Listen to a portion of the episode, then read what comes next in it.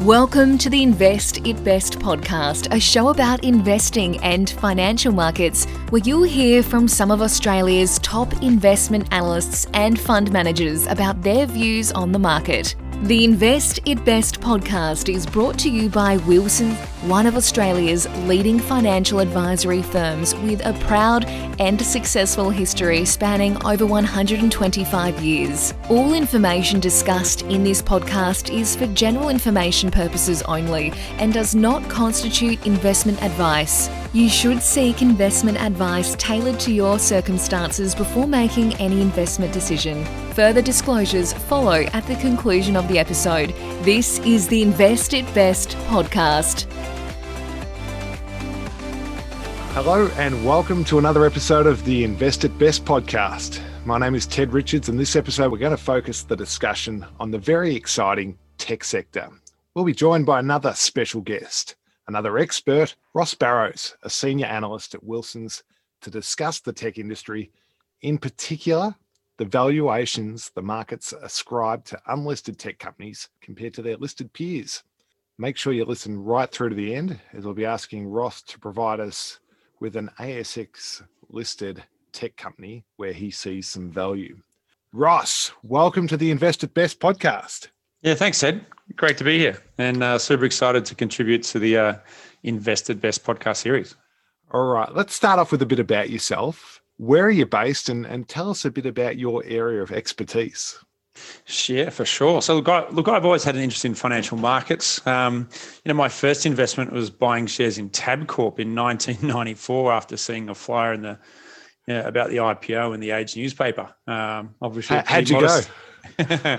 pretty modest investment. Thankfully, it went up over time, and thought I might try it out again, and that's kind of what got me started. Um, so, you know, fast forward quite a bit. You know, I've got a background in economics and finance at university. I uh, spent about four years working in San Francisco in the finance industry, and then came back to Australia to uh, undertake a full time MBA. Um, so, I spent 13 years at Citigroup. Uh, the back half of that was leading the small cap equity research franchise um, and joined Wilson's in May last year. So, look, I'm in the Melbourne office. Uh, for Wilson's, I head up the technology franchise here uh, at Wilson's in Equity Research.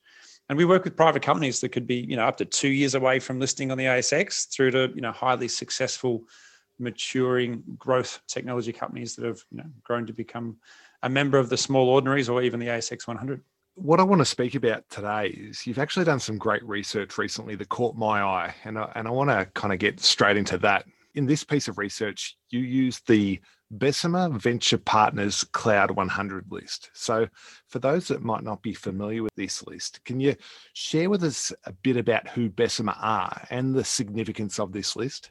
Yeah, for sure. So, Bessemer Venture Partners is a California based software as a service or SaaS focused venture capital firm. Um, you know, Bessemer say that their founders help lay enduring foundations to create companies that matter starting with a seed and like Series A investments and, and sticking with those companies at every stage of their growth. Um, they've had a, a, number of successful investments in what are now marquee names, ranging from LinkedIn to DocuSign, Twilio, and Shopify. It also includes Procore, which is one of its most recent IPOs. All right. And correct me if I'm wrong. So there's the Bessemer Venture Partners Cloud 100 list, but they also have like an, an anti portfolio list. So I'm inter- I'm interested in before we kind of focus in on the, the top 100. What are the requirements to make this anti-portfolio list, and uh, in particular, you know, who made it? Yeah, well, look, Bessemer Venture Partners has a, as they say, a long and storied history, uh, which has afforded them incredible opportunities, uh, but also uh, it also says, in, in their words, an unparalleled number of opportunities to completely screw up. so, yep. you know, this is a, a, uh, a, venture capital firm that's had incredible success.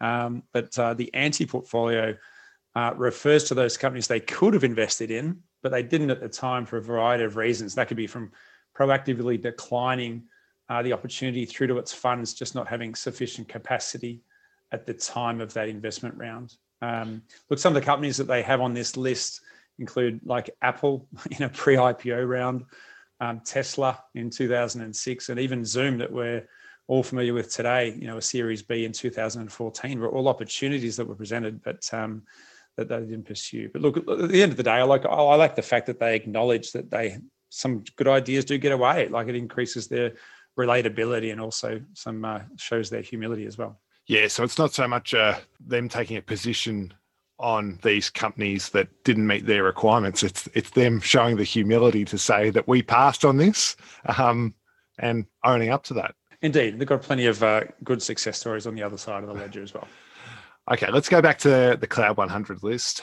What makes the typical cloud business model so interesting from an investing point of view compared to, you know, the whole tech sector more broadly?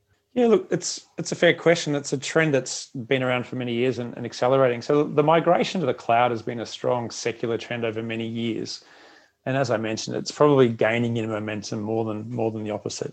And companies are kind of taking the opportunity to migrate their technology needs, and that takes a number of different uh, different forms. But it, it changes them from being capex, where they've got their own on-site data centers, to opex so it changes the, uh, the capital intensity on the business. And it also moves them from being on premise to externally hosted data centers. And look, with the recent pandemic being an un- unpredictable but clear example of the value of that strategy, where you are able to um, outsource something to a third party. I mean, one of the leading companies here in Australia is NextDC, which is a builder, owner, operator of, um, of independent co located data centers uh, and they've certainly been a, uh, a net beneficiary of that. Uh, of that, as I said, um, trend that has been in place, but has certainly been accelerated by uh, what we've experienced over the last 18 or so months. But I think the ability to um, have something in the cloud and to be have a, a software as a service or a, a subscription type revenue model where you do have just one kind of platform and one offering of software where you don't have too much bespoke or any bespoke in, in many companies uh, offerings, if something does get improved, then you can deploy all of those updates across the entire subscriber base. So if one client decides to improve something, well, maybe they do in, embed that into the platform, but the platform will then benefit that platform change or enhancement will benefit everyone simultaneously upon deployment. And that's obviously a, a much bigger benefit as well, instead of having individual on-site or on-premise data centers. Did any Australian companies make it? Yeah, indeed. Indeed. So, just a bit of background on the list. So, Bessemer Venture Partners, in conjunction with Forbes and Salesforce Ventures, they've published an annual list of the top 100 global private cloud or cloud computing companies in a list that they call the Cloud 100. Um, so, this year there were two Australian headquarter companies that featured on that list. Um, they're almost the bookends, in fact. So, design software firm Canva came in at number three. Uh, that's up from number seven last year and actually well up from just making the list at number 100 in 2017. Uh, employee experience platform company Culture Amp ranked number 99. And I also wanted to call out um, Airwallex. So Airwallex recently moved its headquarters from Australia offshore. So it's no longer being attributed to uh, being an Australian company, but certainly had its foundations here. But out of interest, uh, Airwallex came in at number 58. I should actually ask who topped the list? Uh, Stripe. Stripe okay. was the number one. And why are they number one? Is it the valuation or is it more of a qualitative call in terms of the quality of the business? Yeah, so the this is primarily a, a quantitative ranking where it it ranks them in terms of their largest size. So by valuation, Stripe has the largest valuation. Okay, and um, you did also mention there when you're providing us a bit of color on this this list that they are all private companies. These aren't um, publicly listed companies, which I, I just want to make note of because in the chat I'll be asking you how we compare this, how we compare this list to some publicly listed companies. Ross, this list has been going now for six years, I believe, and by no means mm-hmm. is, is that a massive sample size. But are there have there been any trends of note that have kind of happened over this six year period? Yeah, for sure. Look, one thing that I'd like to draw out is a metric that they use, which is basically refers to the annualized recurring revenue or ARR multiple. And the average ARR multiple for the, the 2021 Cloud 100 list was 34 times, not an immaterial number. And the median multiple was around 27 times. So just to give some context, you know, the average ARR in 21 of 34 times is almost 50% higher than what we saw in 2020, where that multiple was 23 times. And just to go back another year, in 2019, that multiple was 13 times. So you've seen it go from 13 times in 2019 to 23 last year to 34 this year.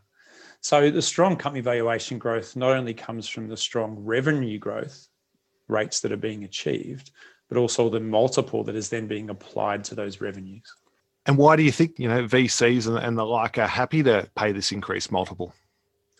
Well, I think there's certainly a, a velocity of money in that. Um, you know, success begets success, which we'll touch on later. But I think where you do have over time, and these funds can be, you know, have have lives of you know up to seven years. When you do have exits that are uh, profitable, then there's incremental capital available to be able to um, to recycle into into new ideas. Okay, and let's go back to the the whole list. Were there any sectors that were more strongly represented than other sectors?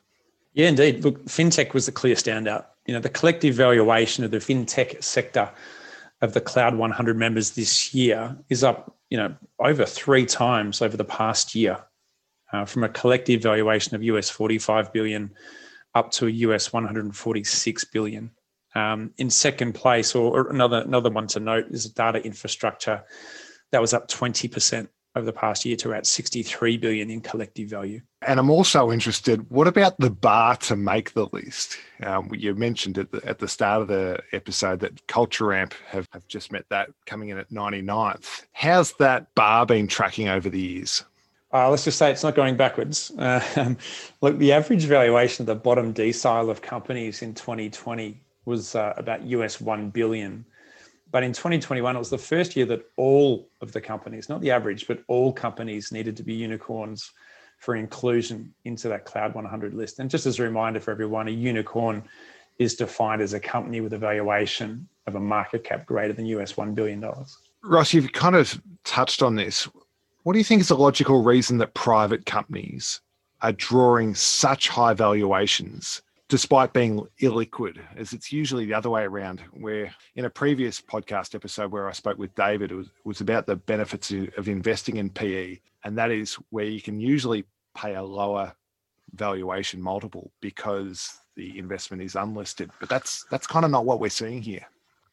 Yeah, look, it's it's an interesting discussion topic, no doubt. Look, look one view, and it's more of a, a, historical view, is that you know private company valuations should be less than public company valuations due to them being less liquid. And they might need to discount their valuation to compensate investors for that limited ability to liquidate those investments. Uh, but private companies have also historically been less mature and, and less proven than publicly listed companies. And I think that's potentially due to them becoming public companies sooner than they do now. So today, the amount of capital available to invest in multiple capital raising rounds to support growth of private companies has, has likely never been higher. And this partially removes or reduces, I guess, the scarcity of capital. So that capital is far more comfortable being less liquid. So I guess today, you know, private companies can stay private for longer. And they're now more sophisticated and advanced than many private companies that have come before them. And look, as mentioned earlier, with strong growth in the ARR multiple that's being applied to private companies, well, that's also an incremental reason to remain private. Yeah, so if we're going back a, a, decade or two, some of these companies would have gone public much earlier in their journey. But because of the funding available, they can actually park that for a later period of time. And in your research, you compare some Australian tech companies that are public to the companies that are uh, unlisted that made the list. Did this comparison reveal anything? Yeah, look, it's interesting, right? So let me give you like, like some color around the research that we've done and, and some context, and we can take the, the, discussion from there. Look, I mentioned before the average ARR multiple of the Cloud 100 stocks was around 34, but the average was dragged up considerably, you know, by the top quartile of cloud companies, in particular, the two or three towards the top. So the median is probably a better metric, and that median is around 27 times. And as I said, I think it's better to focus on that.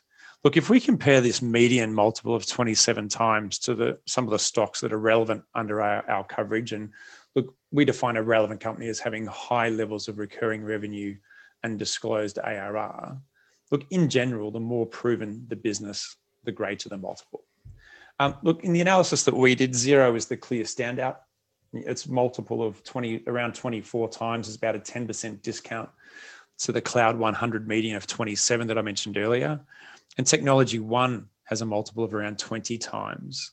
That's the only other stock that's north of 20. Um, interestingly, and as I mentioned before, the smaller the market cap and the more emerging the business, the smaller the multiple. So some of the other stocks that we do cover that are less than 500 million market cap had multiples that were less than five times. Okay. And are there any specific companies that we can kind of discuss when you when you compare these multiples from Aussie listed companies to to some that made the list? Yeah, indeed. There's probably uh, probably three that I could highlight. I mean, I'll probably spend more time on the first, which was Nitro. Look, we're very constructive on Nitro, and look, believe that the company is well placed to grow as the pre-existing secular trends of digitization and, and then subsequently digital transformation continue to be accelerated by the pandemic. Um, on our uh, estimates, you know, Nitro is trading on a, a, market cap to ARR multiple of around 12 times, which is about just under half that multiple of 27 times that I mentioned before. Look, our view is that Nitro only really needs to participate, not dominate in the growth of the document management and digital signature categories to be genuinely successful and to also create good returns for shareholders. Um, our positive views are predicated on probably three key elements. The first is their value proposition. In terms of value, look, we think they're priced very competitively compared to their peers. The second is scale, you know, by offering customers unlimited volumes on some products compared to their peers that have volume caps. And thirdly, it's really is kind of a one-stop shop. You know, it offers good functionality in both document management and digital signatures compared to the incumbents that have truly dominant market shares in the order of 70% globally in their respective specializations. So for Adobe, that would be document management, for DocuSign, digital signatures. But those players do have less sophistication in their non-core offering. Uh, the second thing's around increasing revenue quality. So Nitro's business remains in transition and it's focusing its uh, on its subscription business, which is growing strongly. And that's got three primary drivers, you know, expanding use cases with existing customers, winning new customers and converting their existing customers that are on perpetual license across to subscriptions. Um, but look, all of those are, are roughly, um, to, to, to, to, speak at a high level, roughly equal contributors to growth, which is great because you do want to see, uh, you know, new customers and also expanding with ex- existing customers. Just a, a, quick data point on that transition. Look, we're forecasting Nitro subscription revenues to be 67% of, uh, of total revenue. Sorry, they were 67% of total revenue in FY21. And that's almost, it's greater than three times where it was three years ago. And we think they should be getting to north of 80% with a good balance of, you know, between the carrot and the stick with customers.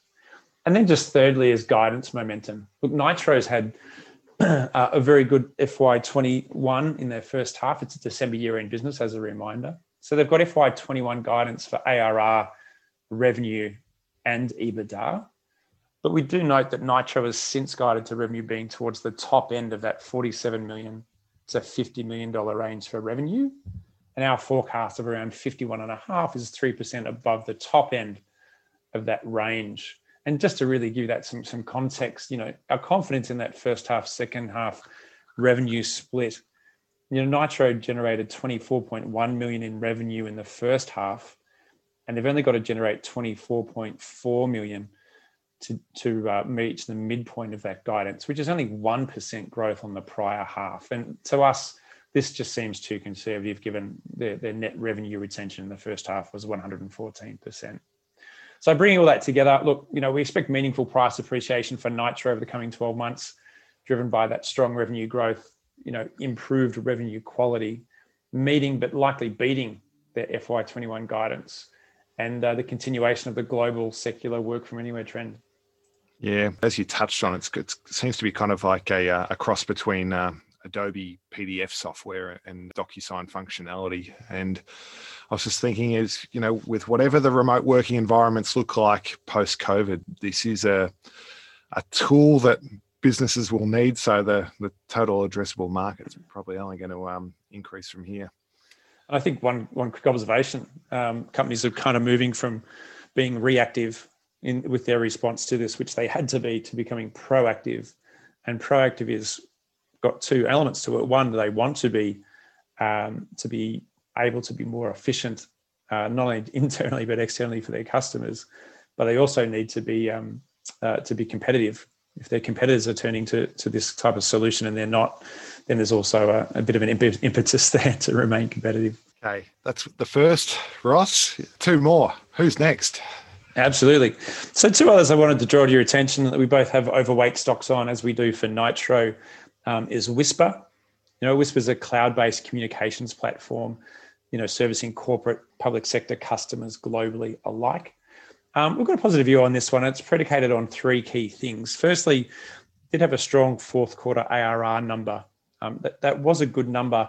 And while second half revenue was probably a little bit softer than the market was expecting, that solid ARR figure does bode well as we head into the first, first quarter 22. The second thing is the opportunity to capitalize on the US. Um, look, they've got both the internal strategic mandate and the external financial mandate following its $48 million capital raising earlier in the year to expand its US market presence.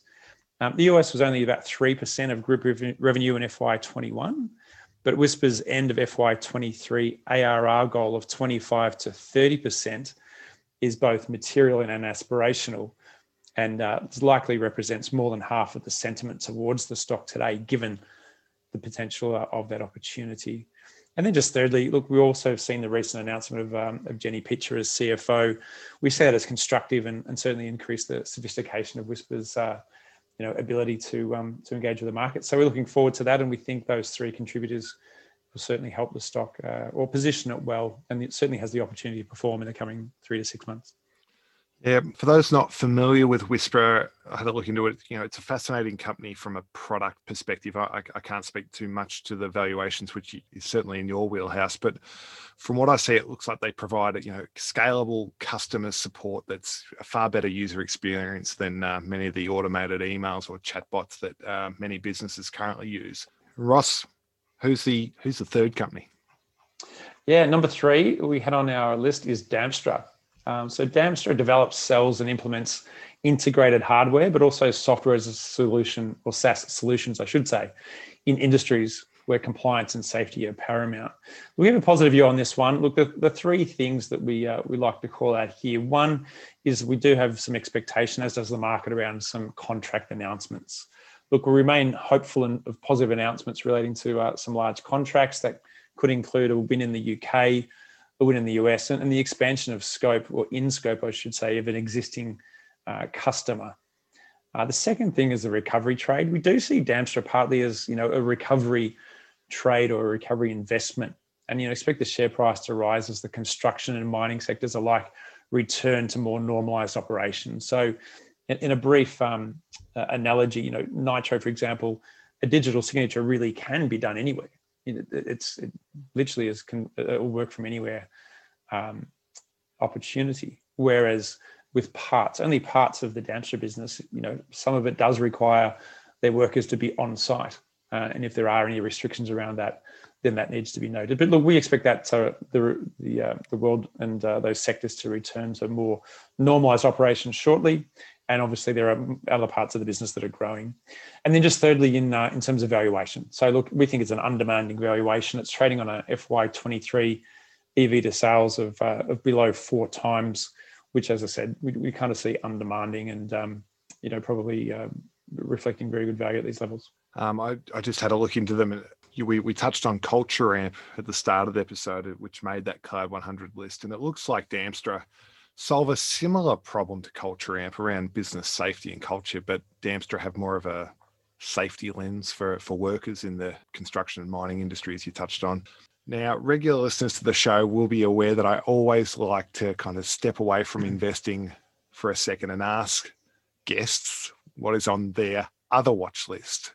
Ross, we're both in Melbourne and, and the time of recording at middle of school holidays as well, uh, and we're still in this lockdown. I'm interested, Ross. What's what's been getting your attention away from the investing in tech world?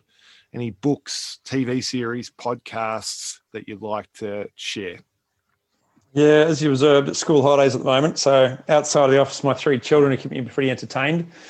Um, that ranges anything from you know, playing basketball to getting faster and faster at solving the Rubik's Cube, which has yep. uh, made a comeback in our household. Um, look, outside of that, currently reading a book called Tiny Habits by BJ Fogg.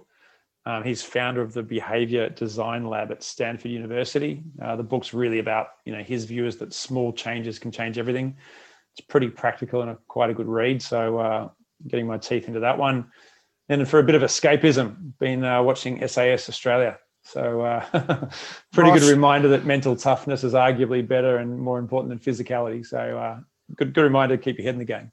Well, you're, you're preaching to the converted there on SAS. Uh, one of the um, the guests or contestants on the show, Heath Shaw, I actually bumped into him the other day, and I couldn't help but just grill him as to kind of what it's like when the cameras are off and he you know he provided a bit of insight to say that it wasn't much different. But um i actually touched on this in the in the last episode with david. And um, a, a, listener actually made me aware of a, a show called alone on sbs on demand that similar to SAS, but possibly even another step up, where it's it's all about ten contestants being dropped in a remote environment around the world, and they're just by themselves, not even a camera crew, and and seeing who can last till the end. And I was told to go straight to series six, where they dropped where they dropped close to the Arctic, and um, it's incredible viewing. Highly recommend. It's on SBS on demand if you want to check it out. That's that. Ross, going back to SAS, has there been a contestant that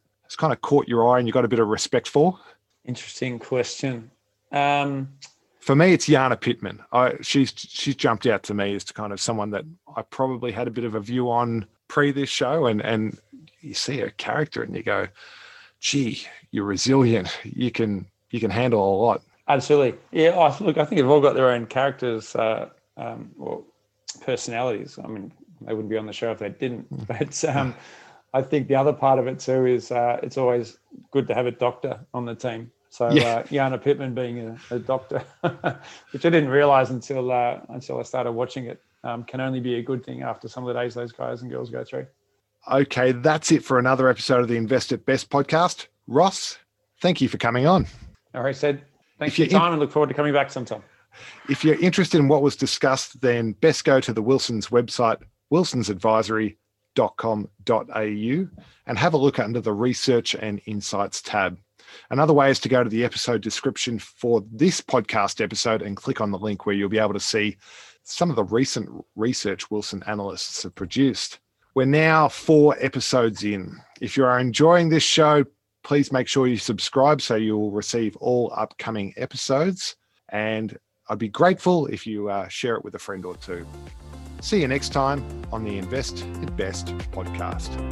This podcast has been prepared by Wilson's. Wilson's has not independently verified any of the information given in this podcast. All effort is made to ensure information was accurate at the time of recording. No reliance should be placed on this podcast in making any investment decision, and past performance is no indication of future performance. The directors of Wilson's advise that they and persons associated with them and Wilson's may have an interest in financial products referred to in this podcast.